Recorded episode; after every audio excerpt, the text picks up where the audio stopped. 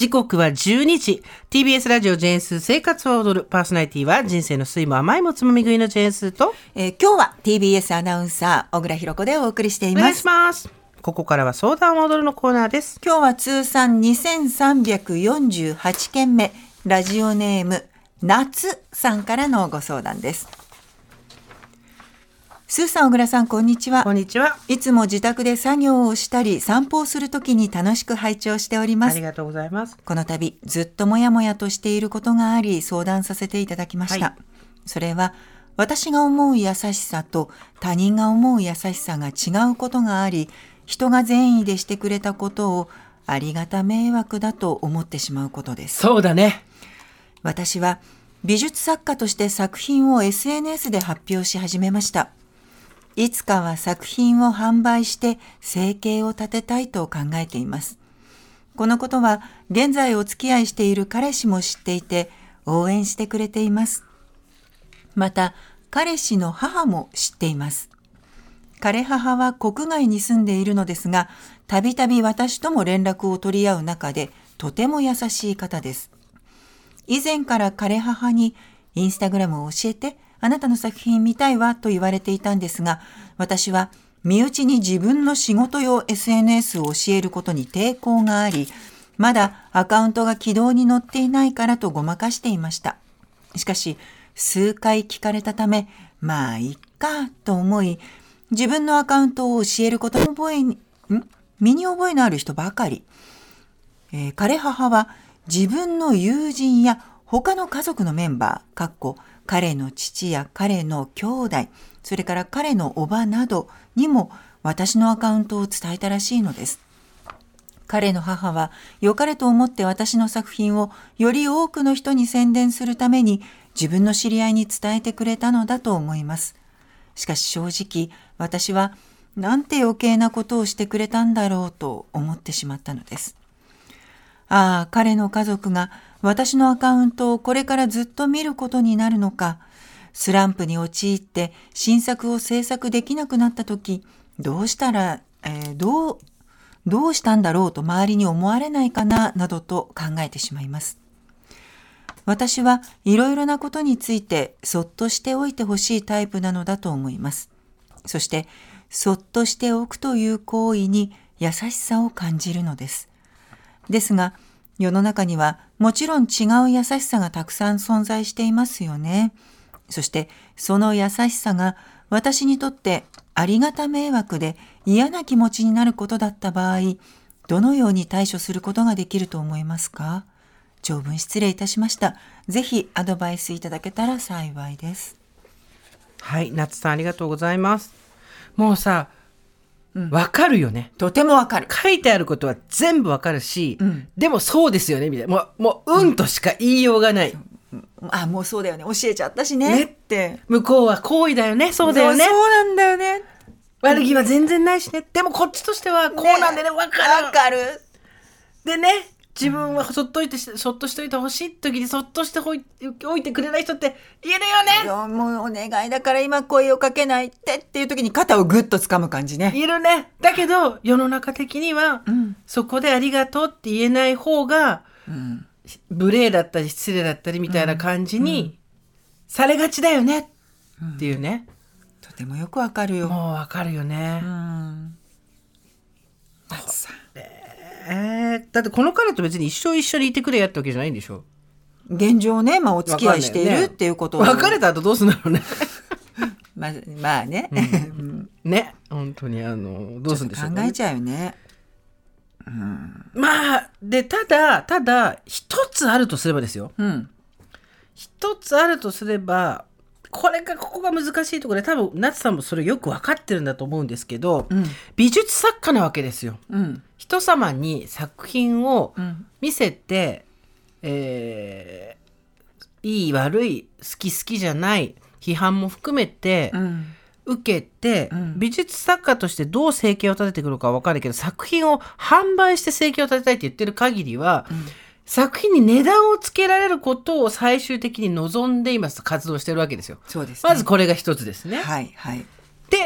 で、えーそれの作品を載せる SNS だっていうこと。うん。で、だからこそ、うん。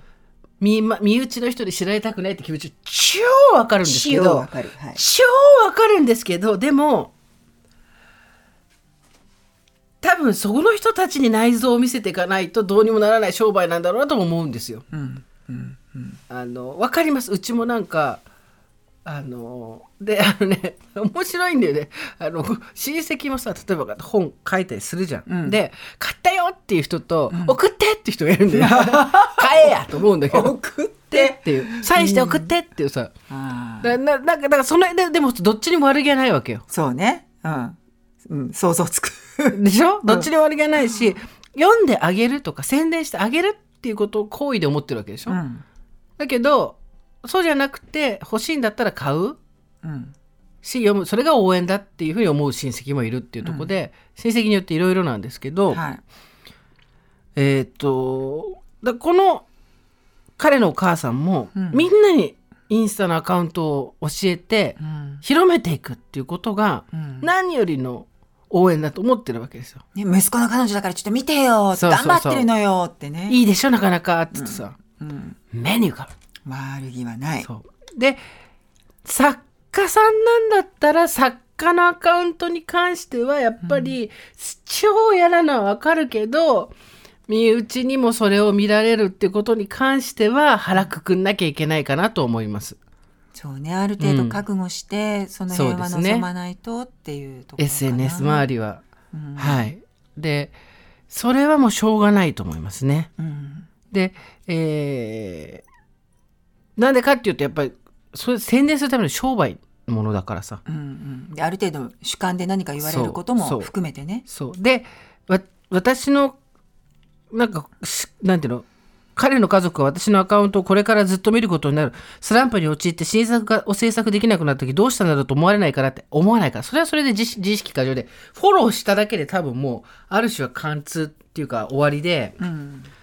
最近ないわねぐらいはあるかもしれないけど、んそんな思ってるほどこっちのこと気にしてないし、ん。フォローしてることも多分そのうち忘れちゃうから。だそういう無神経な距離感で寄ってくんなよっていう気持ちなんだろうと思うしそれも超わかる。うん。超わかるけどこれをしなりわいにしていくんだったらそれはしょうがないかな。ちょっとそこは鈍感になる練習した方がいいかそもうなんだよね。これがそうじゃなくたかったら、うん。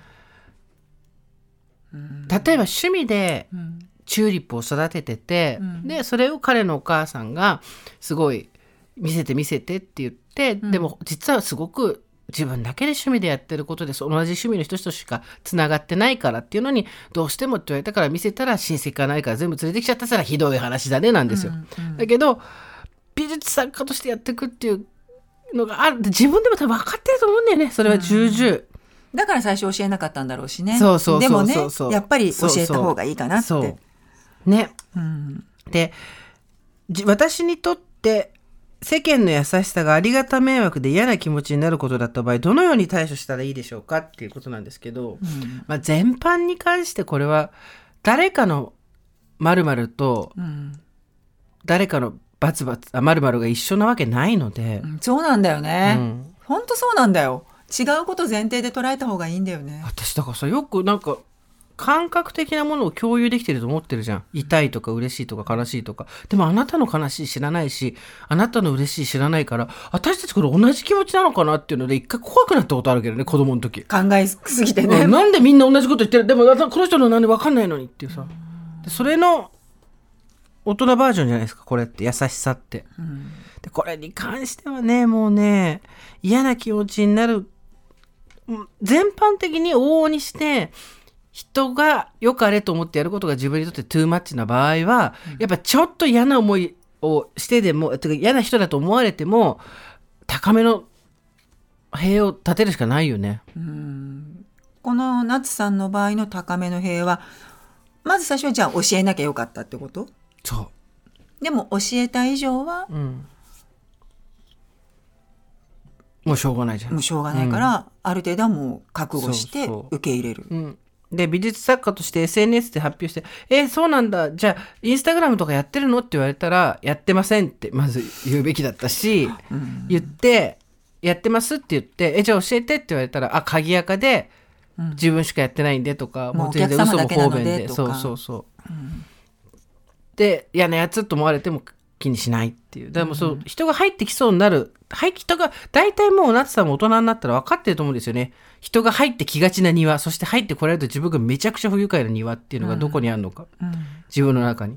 触れられたくないとそうころね。でそこに関してはやっぱり克服するっていうことを有意義に感じないんであれば、うん。ドンと高い壁立てちゃうしかないと思うけどね。うん。だってそんなこの人とあのよよかれと思ってって言ってるのさうん。悪意がないからって何でも許すわけにいかないじゃん。そうだよね、まあ本当に悪意なくこの彼のご家族は今後もいろんなこと言うと思うしね、うん。どう最近作品とかね。そうそう。この間のあれ素敵だったわねとか。でも分かんないんだよ。何かの時に人間人生って何が起こるか本当分かんないから、うん。別になんだろう元を取りたいって意味ではなくて、うん。どこで物事が好転するか分かんないから何かっていう時に、この人たちが知っててくれてたおかげでうんうん。道が開けたりすることもゼロではないですよね。確かにそうだね、うん、そりゃそうだ。そう。人生ってどこで何が起こるかわからないからね。本当そうなの。きっかけってわかんないからね、ただ入ってこられるのが嫌な部分があることは十分理解できるし今回の気持ちもすっごいわかるけどでもまあ美術作家としてうん。やっていく販売して生計を立てていきたいってことであれば、うんまあしょうがないよねうんここは。だってもしかしたらすごいり自分の作品を誰よりも理解してくれるお客さんを連れてきてくれるかもしれないんだもん。うんそうねそっかじゃあまあ教えた以上はもうある程度その自分が鈍感になることも含めて覚悟してなんかお付き合いを続けると。そうだね。だから身内には知られたくないのにって言って書いてあるってことはどういうことかって作品の作家としての自分を知られ知ってる人にってことだと思うんだけど、そこはねやっぱりこういう仕事をやるんだったら鈍感にならざるを得ないかもしくはもう一切出てこないかどっちかだね。やってることすら周りには言わないっていう。そういう人もいるわけじゃないですか作家であることを隠してる人とか。覆面的な人ねそうそううんだから中途半端でいると一番傷つくので自分はどの辺のラインまでがならできるのかっていうのをメリットデメリットじゃないけどやれることやれないことで線引きして考えてみたらいかがでしょうか？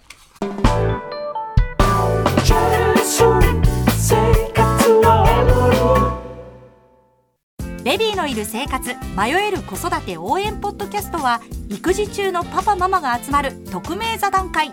あまりこう預けると、このお母さん愛情薄いわねとか、マリアさんも思わないんです。絶対そんなこと。でも自分は思っちゃうんですよね。毎週月曜配信です